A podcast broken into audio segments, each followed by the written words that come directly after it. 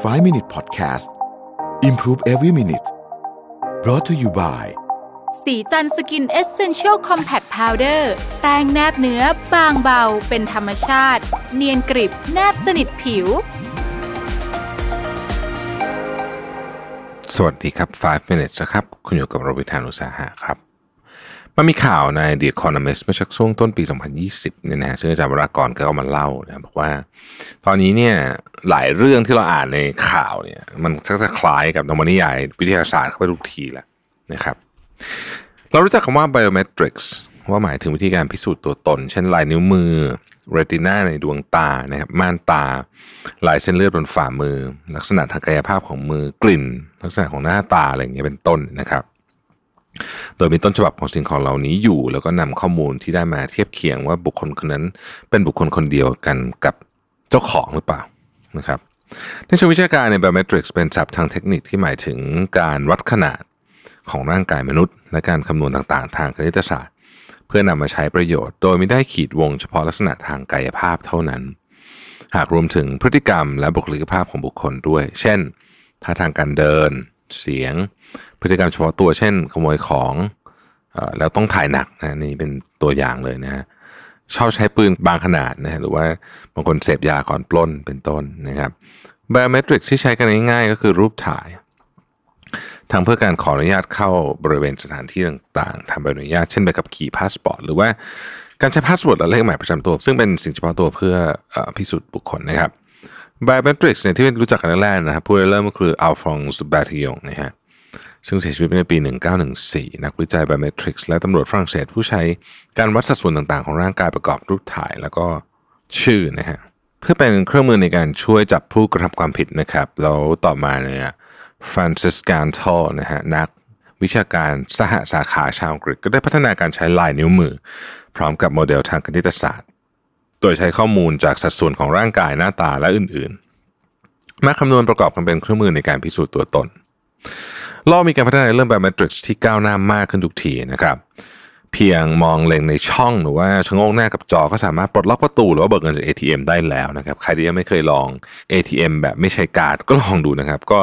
โลกก็เปลี่ยนเลยจริง ๆ นะครับ ที่เราพูดถึงเยอะที่สุดน่าจะเป็นการใช้ facial recognition program นะฮะหรือว่าโปรแกรมจดจำใบหน้า ซึ่ง เวลาเราพูดถึง facial recognition program เนี่ยก็จะนึกถึงรัฐบาลจีนนะครับ ซึ่งต้องบอกว่าตอนนี้เนี่ยมีประสิทธิภาพก้าวหน้าสูงสุดเลยก็ว่าได้นะฮะบางเมืองเช่นสนเจิ้นเนี่ยคนที่ข้ามถนนไม่ตรงทางมาลาย ก็จะถูกกล้องบันทึกภาพแล้วก็ระบุชื่อพร้อมหาเจอเลยนะครับแล้วก็เอาขึ้นจอขนาดใหญ่ที่ตั้งอยู่ริมถนนอะไรแบบนั้นนะฮะที่น่าหวาดหวั่นกว่านั้นก็คือว่าระบบคะแนนหรือว่าแต้มทางสังคมนะครับ social score ที่รัฐบาลจีน เริ่มใช้เพื่อคะแนนคนที่ทำผิดกฎ โดยคนทั้งประเทศ แต่ละคนจะมีคะแนนเต็มจำนวนหนึ่งก่อนนะครับแต่ว่าหากทำผิดกฎหมายหรือว่าศีลธรรม แล้วถูกกล้องจับภาพ และพิสูจน์ตัวตนได้ผ่านโปรแกรมดังกล่าวเนี่ยพวกคนนั้นก็จะถูกหักแต้มโดยอัตโนมัตินะฮะถ้าแต้มคุณถูกหักมาจนต่ำถึงระดับหนึ่งนะฮะนี่เหมือนระบบไอ้นี่เลยนะระบบแต้มสมัยเรียนนะจิตพิสัยอะอาจารย์ปกครอง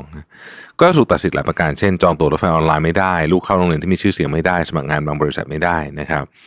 และถ้าเกิดว่าโดนตัดคะแนนแล้วทำไงนะฮะก็ต้องทำงานเพื่อสังคมนะครับ หรือว่าบริจาคเงินนะในพื้นที่อันไหวทางการเมืองเช่นเขตซินเจียงนะครับทางการจีนมีกล้องตรวจสอบการเคลื่อนไหวของพลเมืองผ่านโปรแกรมดังกล่าวอย่างใกล้ชิดเลยทีเดียวนะครับ เหตุที่มีผู้ประท้วงรัฐบาลจีนในฮ่องกงเมื่อหลายเดือนก่อนเนี่ยครับผู้ทวงที่าจำได้ใส่หน้ากากอยู่ตลอดเวลา ก็ไม่ใช่แค่กลัวฝุ่นอย่างเดียวนะฮะ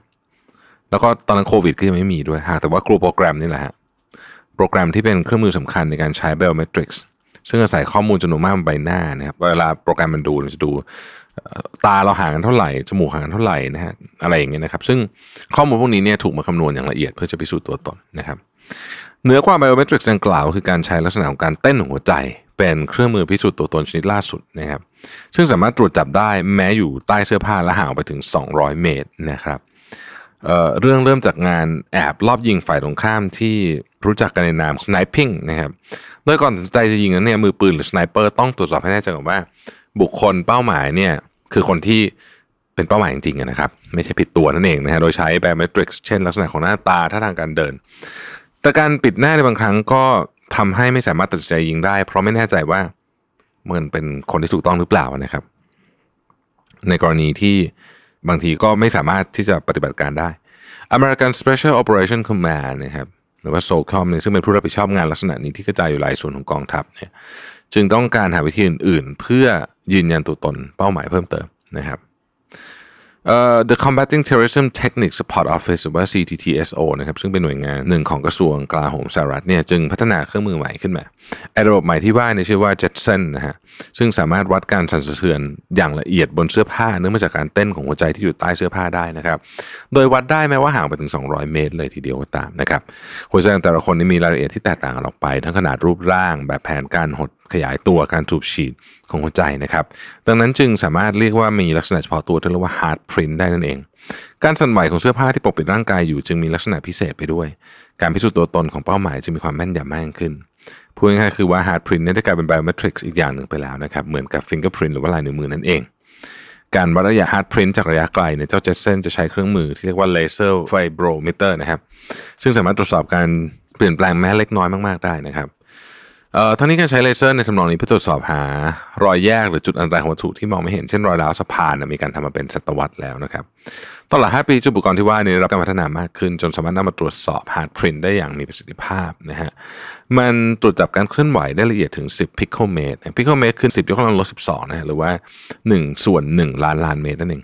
ลำแสงที่ส่งออกไปนั้นเป็นอินฟราเรดนะฮะมนุษย์จึงมองไม่เห็นนะครับ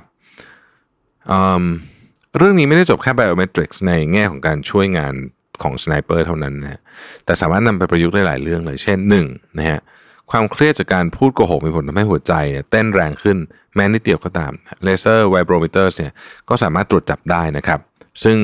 เจ้าเครื่องนี้จะทำให้การใช้เครื่องจับเท็จได้แม่นยำขึ้นไปอีกนะครับ ข้อที่สองการตรวจความผิดปกติของการทำงานหัวใจลักษณะต่างๆเนี่ยก็จะมีเครื่องหมายเครื่องมือเพิ่มขึ้นและสามารถ ต่อยอดไปทำ preventive health check อะไรพวกนี้ได้ดีขึ้นนะครับ อันที่สามก็คือว่ามีงานวิจัยที่เรียนแบบการสะท้อนกลับของลำแสงเลเซอร์ โดยใช้คลื่นวิทยุแทนเนี่ยเพื่อตรวจจับการเคลื่อนไหวในช่องปอดได้เป็นอย่างดีนะฮะเพราะคลื่นสามารถทะลุกำแพงหรือเสื้อผ้าได้ แน่นอนว่าต่อไปอาจจะมี chest print ได้เช่นกันนะครับ heart print เป็นอะไรใหม่ล่าสุดของบรรดา ผู้ควบคุมสไนเปอร์ทั้งหลาย ถ้าสามารถดัดแปลงเทคโนโลยีนี้ ให้เป็นประโยชน์ต่อมนุษย์มากกว่าการฆ่าแกงกันก็น่าจะเป็นข่าวดี อย่างไรก็ดีเนี่ยนะครับ มันอาจจะเป็นข่าวร้ายของพวกคนขี้โกหก หรือว่าคนที่กำลังต้องเข้าเครื่องจับเท็จก็ได้นะครับเพราะว่าอีกหน่อยเนี่ย เราอาจจะสามารถบอกได้จริงๆว่าคนนั้นกำลังพูดจริงหรือพูดโกหกอยู่เนี่ยเป็นเรื่องน่าสนใจมากนะครับ เทคโนโลยีก้าวเร็วจริงๆนะฮะมีหลายอย่างที่ประกาศออกมาเนี่ย เราถึงกับหงายท้องไปเลยว่า เอ๊ะมันถึงวันนั้นแล้วจริงๆเหรอนะครับ ขอบคุณที่ติดตาม 5 minutes สวัสดีครับ 5 minute podcast presented by สีจันสกินเอเซนเชลซีรีส์